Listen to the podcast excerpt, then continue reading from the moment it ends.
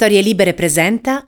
Buongiorno, buongiorno, bentrovati a un nuovo appuntamento di Quarto Potere, la rassegna stampa di Storie libere, venerdì sette gennaio duemilaventidue, come sempre in voce Massimiliano Coccia e come sempre andremo a vedere cosa ci riservano le eh, pagine dei quotidiani che troverete eh, questa mattina in edicola.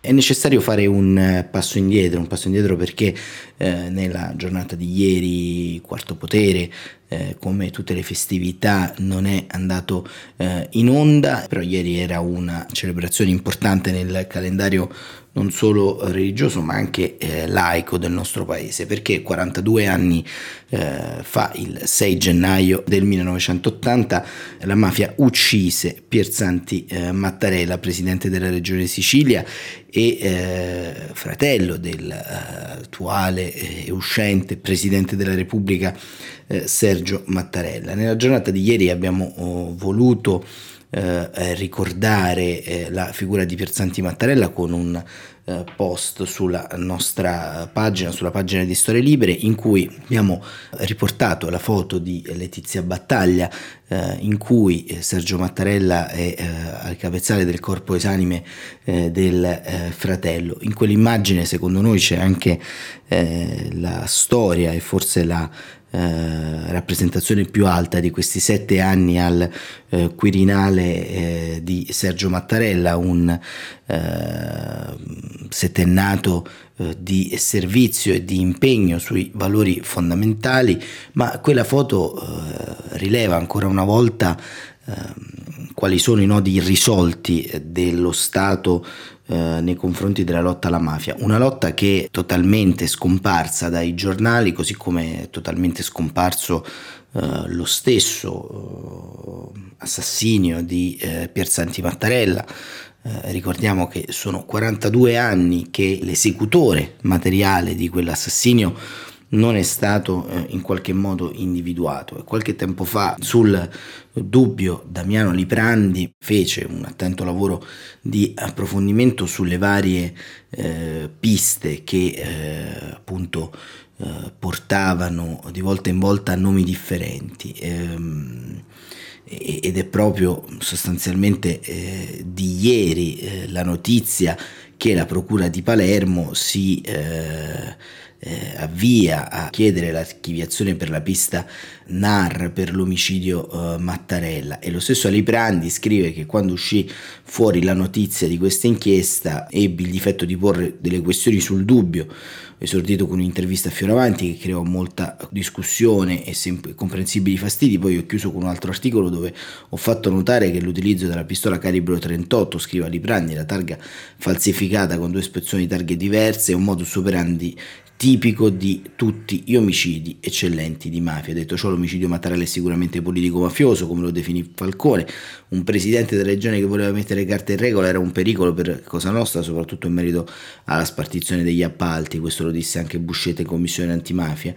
E ehm, appunto un articolo molto eh, ben fatto che trovate sul sito del Dubbio, un articolo di due anni fa eh, che scrive Giovanni Aliprandi. Eh, dice Giovanni Falcone: non credeva alla mia colpevolezza e egli stesso mi disse che ha dovuto procedere ugualmente nei miei confronti per via delle pressioni che ricevette. Così l'ex capo dei N A R, Valerio Fioravanti, contattato dal Dubbio, spiega il motivo per il quale nei confronti suoi e dell'altro ex N A R G, Alberto Cavallini, il giudice Falcone aveva spiccato un mandato di cattura per l'omicidio dell'allora presidente della regione Piersanti Mattarella. Il sei gennaio ricorre il quarantaduesimo anniversario della morte di Mattarella. A colpirlo è un giovane che lo attende in prossimità dell'uscita del garage dal quale si appresta ad uscire alla guida della sua Fiat per recarsi ad assistere alla messa. I primi a soccorrere Mattarella, tra i primi a soccorrere Mattarella è il fratello Sergio, l'attuale presidente della Repubblica, e lui a tirarlo fuori dall'abitacolo ancora agonizzante. Lo tiene in braccio, gli regge la testa, si aggrappa al suo ultimo brandello di vita e versa le prime lacrime quando cessa definitivamente di respirare. Per Giovanni Falcone quegli anni sono molto difficili, una data cruciale. In maggio del millenovecentonovanta milioni di italiani sono incollati alla tivù a guardare la puntata di San Marcanda. il programma di Rai Tre condotto da Michele Santoro, si parla di mafia e prende la parola il sindaco di Palermo Leoluco Orlando. Io sono convinto e me ne assumo tutte le responsabilità che dentro i cassetti del Palazzo di Giustizia c'era abbastanza per fare chiarezza su questi delitti. Il delitto è quello di Mattarella, dieci anni dopo, e i cassetti sono quelli dell'ufficio di Falcone. Si parla anche del coinvolgimento di ex NAR e dietro le spalle dei presenti c'è la gigantografia di Valerio Fioravanti.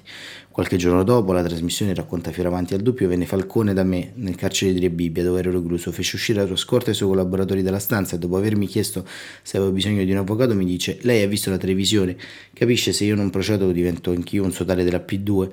Questa è la spiegazione data per cui Falcone ha dovuto fare il mandato di cattura nei miei confronti. In realtà Fioravanti ha raccontato questo episodio sentito come testa anche durante il processo per la strage di Bologna dove è imputato Cavallini. Ma è possibile, eppure in questi giorni la Commissione Antimafia ha reso pubblico il verbale integrale dell'audizione di Falcone davanti alla Commissione dell'epoca dove parla proprio della pista nera per l'uccisione di Mattarella.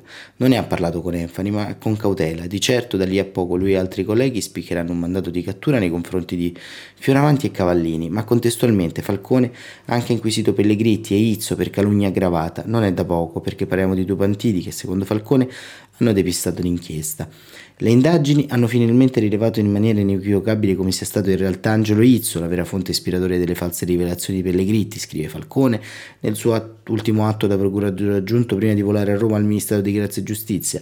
Ma chi aveva accusato come esecutore materiale di diritto Mattarella? Proprio l'ex NAR Fioravanti.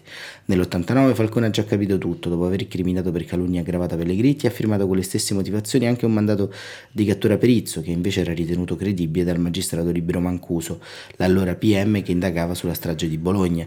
Falcone ritiene di aver individuato in Izzo uno di quei personaggi che si sono serviti di Pellegritti per sollevare quel polverone.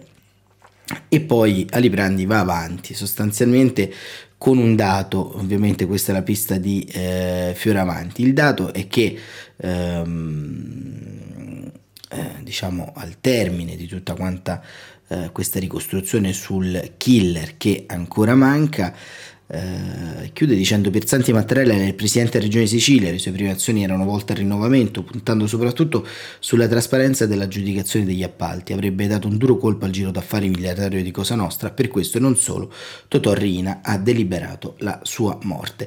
Ecco, la morte di Piersanti Mattarella, di un servitore eh, dello Stato, la sua uccisione alla vigilia del, eh, dell'emissione delle risorse della fase di progettazione del P N R R sostanzialmente eh, ci fanno eh, vedere come l'emergenza mafie è Eh, totalmente trascurata eh, dall'opinione pubblica e come ancora una volta dopo quarantadue anni neanche il fratello del Presidente della Repubblica ha avuto giustizia all'interno di questo paese. Eh, i delitti di mafia sono ancora una ferita aperta nel nostro quotidiano, ma il nostro quotidiano continua ad ignorarli, come un'altra strage di cui ricorre oggi l'anniversario, ma che vedremo in chiusura.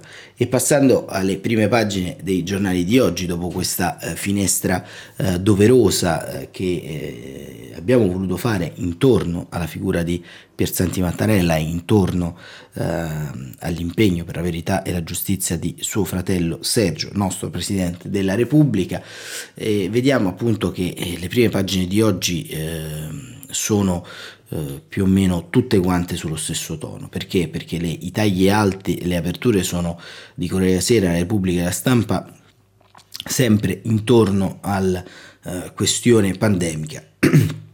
Il Corriere della Sera apre eh, con la scuola la protesta dei presidi, dei millecinquecento presidi che eh, nei giorni scorsi hanno eh, scritto al Ministro dell'Istruzione per chiedere lo slittamento di almeno due settimane all'inizio in presenza della scuola e eh, la eh, possibilità di andare in D A D.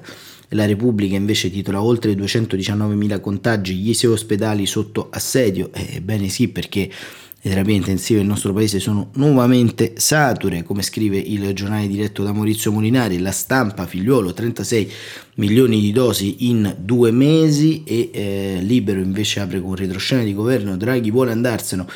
eh, la maggioranza si sfalda dopo lo scontro sul Covid e quello sull'energia. Palazzo Chigi e rissa continua a tenere unito il governo, è solo la paura di andare al voto, l'ex banchiere non ne può più ed è pronto all'addio. Alta tensione invece, dice il giornale, guerra sul nucleare, Bruxelles apre la produzione di energia atomica, il governo si spacca, Letta sulle barricate, Salvini caro bollette colpa del P D. E il Fatto Quotidiano, decreto bucato, effetti nulli su ricoveri e vaccini. La Verità, ora siamo come il Tagikistan, mettono sull'astrico le famiglie e non c'è neppure un testo.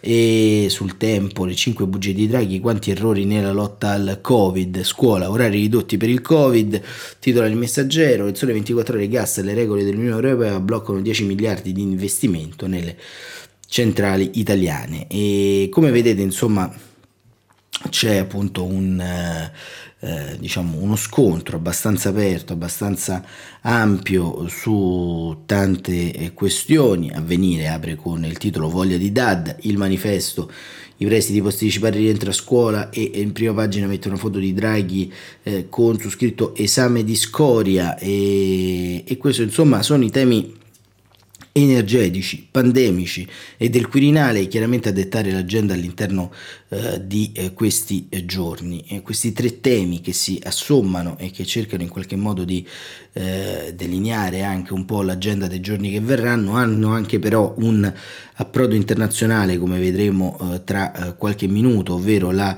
eh, crisi che sta attraversando il Kazakistan, una crisi, una rivolta popolare dettata proprio dal caro energetico. E la Russia è già intervenuta, ha mandato il suo esercito per evitare un cosiddetto effetto Afghanistan.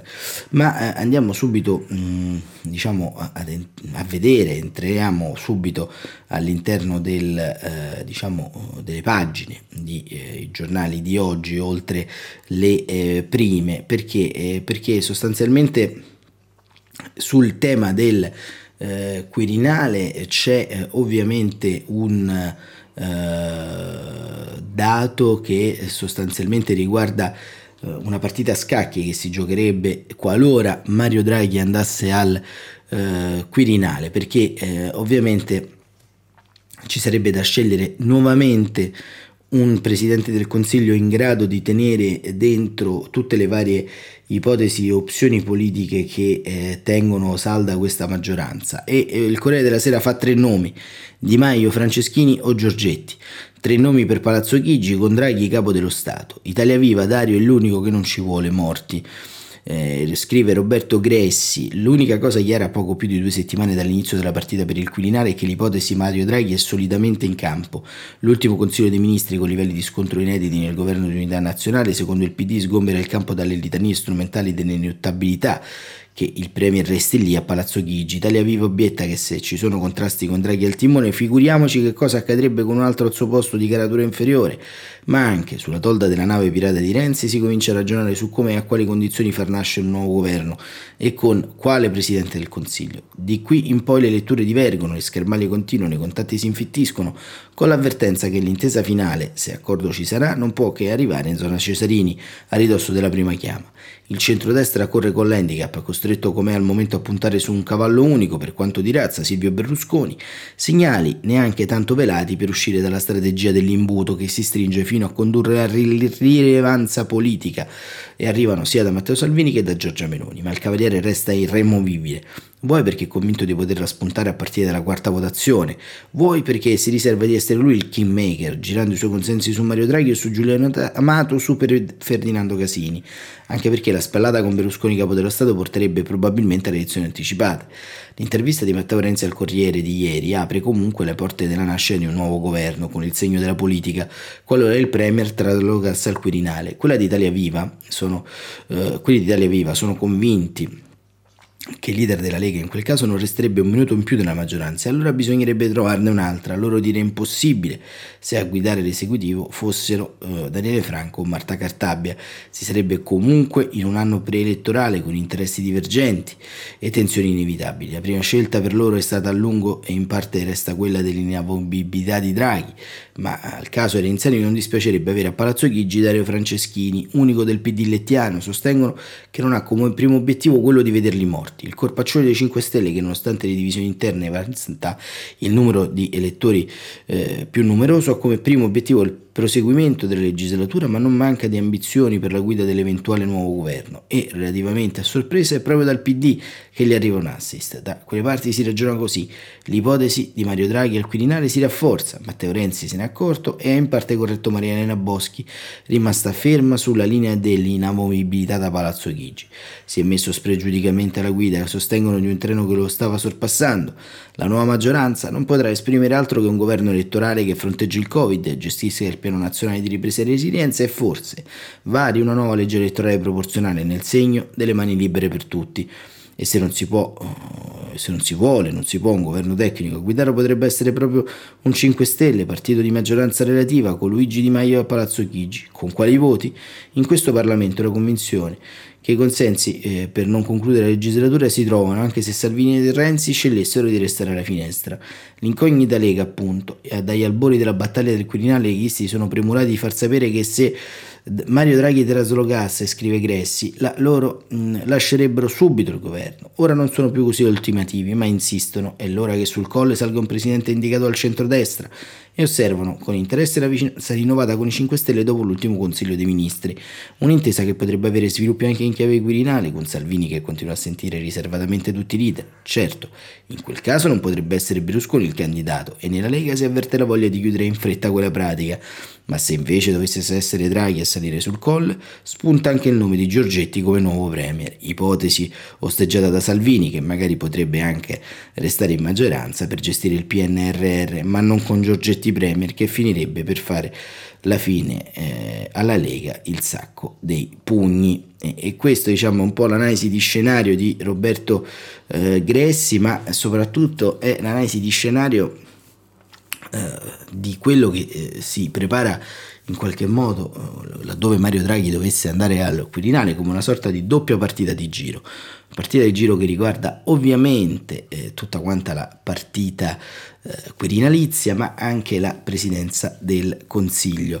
E, e, e questo, diciamo, è un, uh, tema, è un tema molto, molto importante, che, come abbiamo visto, eh, si salda anche alle vicende eh, Covid e alle vicende eh, perché eh, ovviamente c'è anche Eh, l'interrogarsi eh, su dove sia finito il modello Covid Italia. Lo fa oggi Aldo Cazzulo, sempre sulle pagine del Corriere della Sera, così come sempre sulle pagine del Corriere della Sera Rampini eh, si interroga perché non è mai avvenuta la strage di Covid in Africa, mortalità ridotta nonostante i pochi vaccini, la protezione offerta dalla giovane età media è una certezza. E questo, diciamo, è un, anche un altro articolo interessante da uh, leggere, eh, ma il tema della scuola, come abbiamo visto, domina uh, alcune prime pagine, eh, tra, tra cui, insomma, eh, diciamo, quella relativa alla, alla D A D, eh, perché? Perché sostanzialmente eh, abbiamo all'interno di questo pezzo di dibattito pubblico la riproposizione, come abbiamo visto anche eh, nella scorsa rassegna stampa, eh, di una sorta di eh, dilemma antico, eh, se ovvero eh, diciamo la scuola eh, è valida in eh, presenza oppure no. E questo, diciamo, ehm, diciamo è un po', è un po' il grande tema, ovvero se la D A D sia, diciamo, un'alternativa valida, oppure eh, tocca ancora continuare ad immaginare un eh, diciamo una sorta di ideale, insomma, che vuole una scuola, un mondo dell'apprendimento a casa in sicurezza prima eh, del, del mondo, eh, diciamo, del ritorno alla normalità del mondo. E, e, e questo, diciamo, è un, è un tema, è un tema abbastanza importante. E, e perché? Perché sostanzialmente eh, diciamo eh, la scuola eh, è forse, come racconta Federico Geremicca sulla Stampa, l'unica cosa ancora salva di quel modello Covid, e, e titola appunto in questa analisi il silenzio del Premier, crescono le tensioni nella maggioranza per misure anti-Covid e il voto sul Colle, il capo del governo cambia strategia, non parla in pubblico e appare meno forte, dice Geremicca.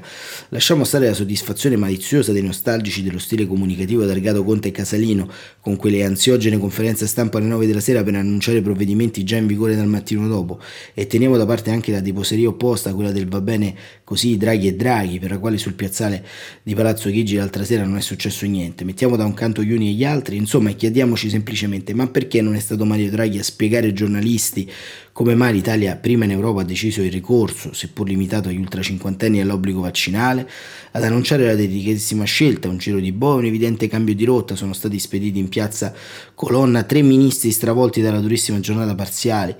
Nelle spiegazioni fornite, illuminati a malapena da qualche faro tv alle nove della sera e in un buio che è parso malagurante. Roberto Speranza, segnato in volto dall'uso prolungato di una mascherina troppo stretta, rassicurato e minimizzato la decisione del governo. Brunetta, nervoso come sempre, è tenuto solo a precisare eh, che in Consiglio dei Ministri tutto era stato deciso all'unanimità, all'unanimità, e Patrizio Bianchi, infine, che la scuola era salva, che si resta in classe come promesso, con protocolli diversi però eh, fino in qualche nuovo ordine. Se vogliamo metterla sul piano estetico della pura scenografia, un set dei protagonisti sottotono per un annuncio che è subito rimbalzato in tutte le cancellerie europee. Se passiamo al piano politico, invece, è una scelta incomprensibile, o al contrario purtroppo prevedibile, alla luce di una parabola, quella di Draghi, che dalla vigilia di Natale in poi sembrava aver cambiato decisamente corso. Se il Presidente del Consiglio, pur regista attento alle sue rare uscite pubbliche, stavolta ha rinunciato a mostrarsi, è anche per effetto dello tsunami montante intorno al Colle del Quirinale. Il nervosismo alle stelle, anche una sola parola fuori posto può fare inopinatamente la differenza. A Draghi, per esempio, era apparso carino il modo col quale, facendo gli auguri di Natale, aveva deciso di rispondere alle tante sollecitazioni che i partiti gli rivolgevano da mesi. Ci dica se sente se si sente candidato al Quirinale oppure no. Il Premier, soltanto, l'aveva messa così: sono un nonno al servizio delle istituzioni, un modo di dire leggero, tranquillizzante, non assertivo, eppure è bastato a scatenare reazioni sospettose, tensioni malcelate e velenosissimi avvertimenti, come se in una sorta di eh, bradidismo avesse improvvisamente preso a squadra il palazzo del governo e il suo inquilino. Una fase così deve aver pensato il Premier nonno e eh, va, diciamo, in qualche modo eh, dettata dal silenzio, perché il silenzio è d'oro, ma non è parsa una scelta azzeccata, scrive Geremicca. D'altra parte è vero, la giornata era stata durissima, con P D, Lega e cinque Stelle impegnate a tenere il punto di partenza, sì all'obbligo vaccinale, no alle costrizioni, eh, obbligo forse, ma questo non è quello, un bailam che ha rischiato più volte di trasformarsi in rottura, e a differenza di t- certi decisionismi del passato, Draghi stavolta si è dovuto fermare per convincere e mediare. Anche questo Questa è una evidente novità. Alla fine, tirando di qua e mollando di là, il super banchiere che sta imparando a camminare nel pantano della politica italiana, un risultato l'ha ottenuto, ma ha preferito non rivendicarlo. Una decisione che non somiglia certo a una dimostrazione di forza, e soprattutto una sottovalutazione del significato che avrebbe avuto la scelta opposta: parlare direttamente al paese, e non solo al nostro paese, per spiegare una delle mosse più importanti e divisive assunte in questa interminabile campagna contro la pandemia. Se questo è più o meno il quadro, è davvero arduo immaginare magici rasseneramenti. Del resto, la situazione, da confusa che era, si è fatta indecifrabile. Per dire, P D, Lega e Forza Italia oggi sono assieme al governo, ma tra un mese potrebbero star già ragionando sulle liste con le quali sfidarsi in durissime elezioni. E Mario Draghi, scrive Geremicca, che adesso a Palazzo Chigi, tra trenta giorni potrebbe eh, indifferentemente trovarsi ancora lì oppure al Quirinale, o magari essere tornato un nonno al servizio degli amati nipoti. Tutto traballerà fino all'elezione del nuovo presidente, anche il Premier navigherà a vista e naturalmente sa che non sempre gli basterà difendersi col silenzio, ma questo è un altro discorso ed è un'altra partita, così difficile che non si riesce nemmeno a cominciare. Ecco, vedete, nell'articolo di Geremicca ci sono in qualche modo eh, tenute dentro tutte quante le varie eh, tensioni, tensioni di natura eh, non solo, eh, diciamo, politica, ma anche geopolitica del palazzo. Ovviamente tutto fa brodo per innescare una polemica, e tutto fa brodo fondamentalmente per dettare una sorta di eh, instabilità momentanea. Ma pensiamo che se sono bastati neanche dieci giorni, comprese le feste, insomma dieci giorni quindi di festa, per far vacillare la leadership fortissima di Mario Draghi, che sostanzialmente reggeva indisturbata su, e regge tuttora sui sondaggi, sulla credibilità pubblica, ma che non regge più forse nella eh, dinamica eh, partitocratica. Beh, allora siamo veramente un paese me- messo male, perché eh, bruciare in qualche modo in un paio di mosse la funzione eh, rassicurante, riformatrice del governo Draghi per eh, ancora una volta una battaglia di eh, comodo intorno ad un giro di poltrone, dimenticando come sempre il bene comune, è forse il sintomo di quanto eh, questa classe politica sia avvolta eh, da una sorta di mascolinità tossica, eh, di volubilità strutturale, eh, di eh, volontà di prendere ogni volta eh, decisioni diverse che puntano esclusivamente all'autoconservazione.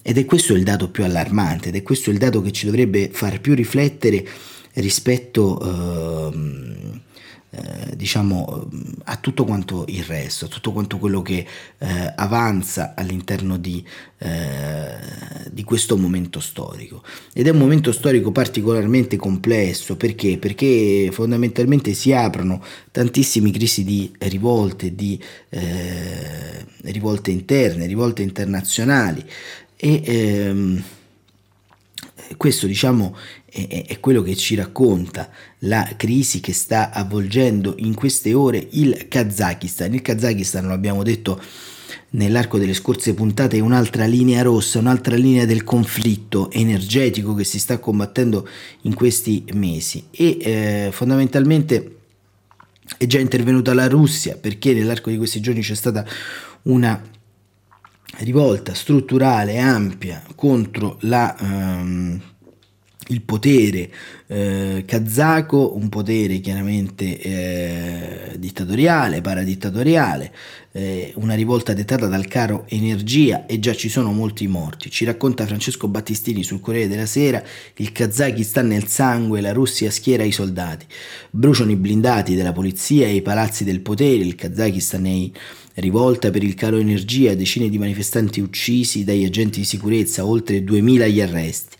L'ordine regni sul Kazakistan, decine di morti, dice il regime, centinaia fa sapere l'opposizione. Al quinto giorno la rivolta non è solo una protesta per i prezzi del G P L, non più, sono prove di rivoluzione, lo capisce bene Kassym-Jomart Tokayev, il presidente fantoccio tenuto su dal clan dell'eterno Nursultan Nazarbayev, che in poche ore eh, passa dalla mano di piuma al pugno di ferro, è andato in tv a promettere che punirà i responsabili dei rincari ingiustificati, mettendo sotto inchiesta sei società private, e ammesso che la liberalizzazione dei prezzi è stato un errore, ha promesso che per sei mesi non aumenteranno d'un tenge gli alimentari, il riscaldamento, il gas, la luce, l'acqua, né si esporterà un solo capo di bestiame, e insomma che pioveranno aiuti anche sui kazaki delle province lontane, su chi non vive nelle due capitali e si chiede perché debba campare a fatica in un paese così ricco di risorse. Tokayev ci ha provato, ma ormai non c'era più niente da fare, la rabbia popolare erutta d'ora in ora come un pozzo di petrolio e a tamponarla non si può.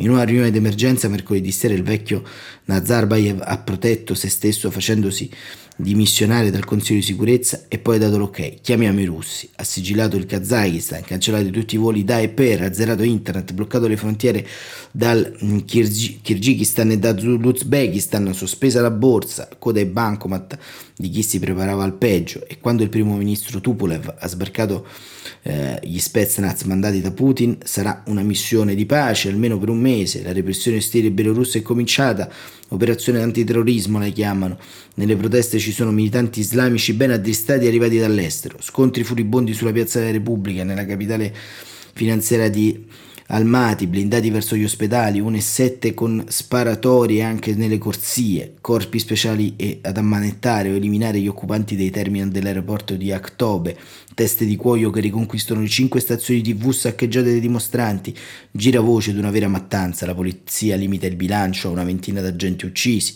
un migliaio di feriti e quasi duemilacinquecento arresti, ma le opposizioni in esilio hanno notizie ben peggiori. Nelle grandi città il controllo è ancora possibile, negli sterminati spazi a ovest forse no. Da Aktobe postano foto di poliziotti che si rifiutano di manganellare la folla.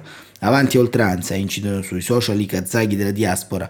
La prossima settimana Russia e NATO si incontreranno e l'Ucraina non sarà più l'unica emergenza in agenda. Cerca sul leader, perché cacciare il vecchio, come grida la piazza, non basta. Dalla Francia si muove uh, Mukhtar Ablaizov, il marito della Shalabayeva, che nel duemilatredici fu arrestata e inspiegabilmente espulsa dall'Italia in un'affare internazionale che fece traballare il governo Letta.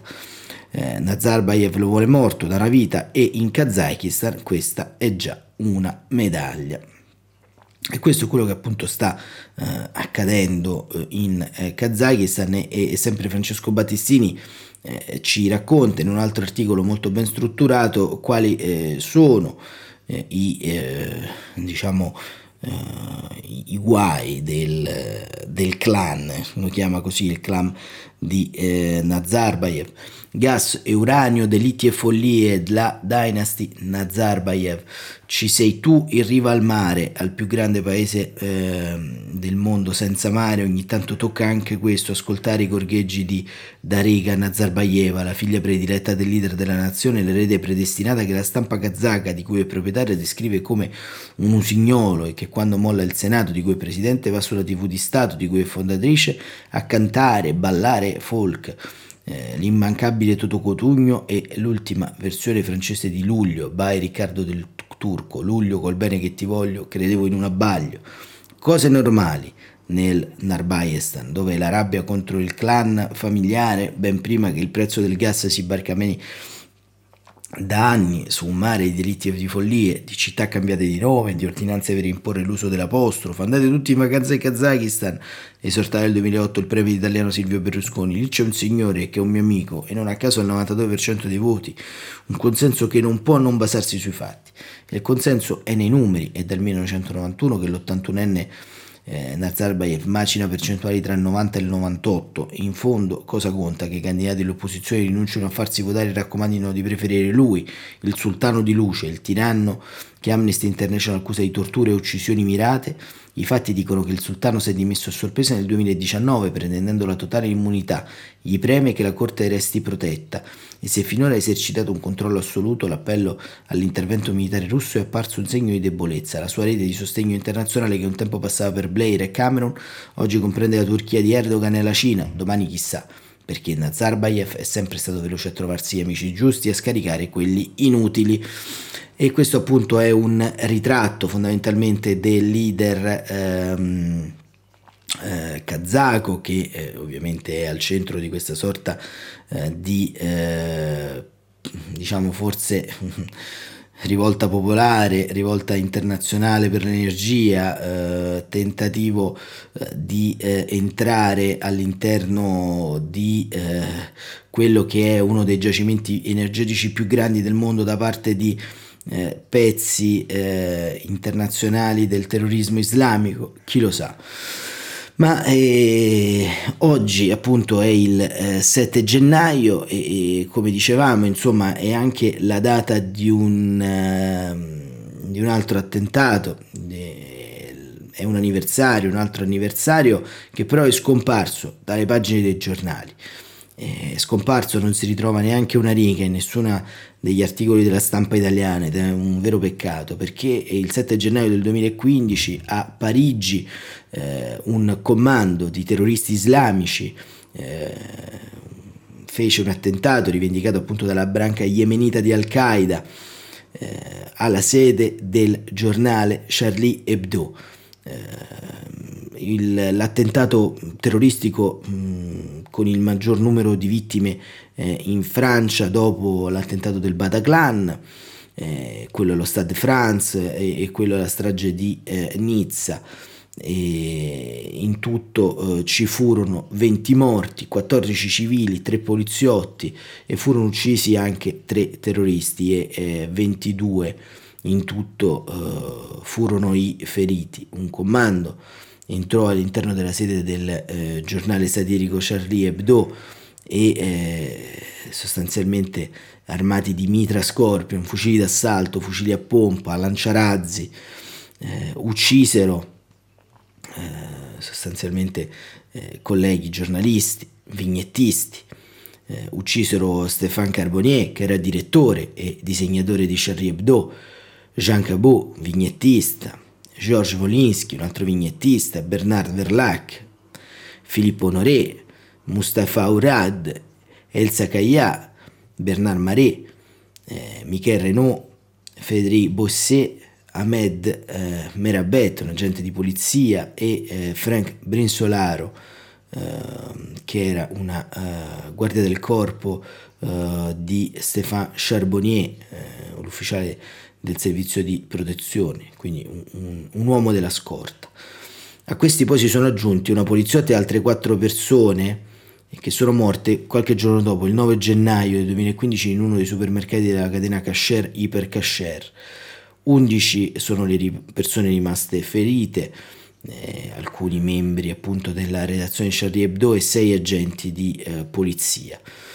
Ecco, ricordare la uh, strage di Charlie Hebdo uh, significa uh, ancora una volta uh, ricordare su uh, quale fragile equilibrio si muove uh, la nostra democrazia europea e la nostra democrazia internazionale, e su quanto la minaccia del terrorismo internazionale, delle eh, pressioni di regimi autoritari all'interno delle nostre democrazie non sia mai una uh, cosa scontata. Fino a A qualche anno fa eravamo tutti quanti pronti a dire "Je suis Charlie" eh, per ricordare eh, quei giornalisti. Oggi, come comprensibilmente accade a tutte le cose di memoria, come comprensibilmente accade a tutte le cose del quotidiano, quell'evento si è eh, man mano eh, consumato e svanito, ma in qualche modo non ha smesso di parlarci, non ha smesso di eh, rivendicare ancora una volta la nostra eh, differenza, la differenza eh, delle democrazie liberali eh, rispetto a, alle dittature, e la differenza dello Stato di diritto contro le barbarie.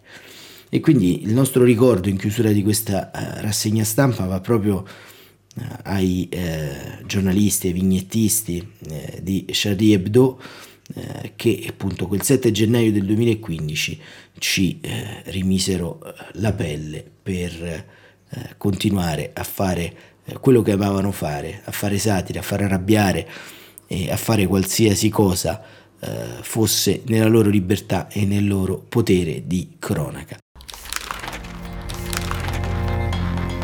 Quarto Potere torna lunedì, come sempre alle sette e quarantacinque. Grazie davvero per essere stati con noi e ancora una volta grazie per condividerci così numerosi e per seguirci in modo così attento. Buon fine settimana e buon riposo a tutti.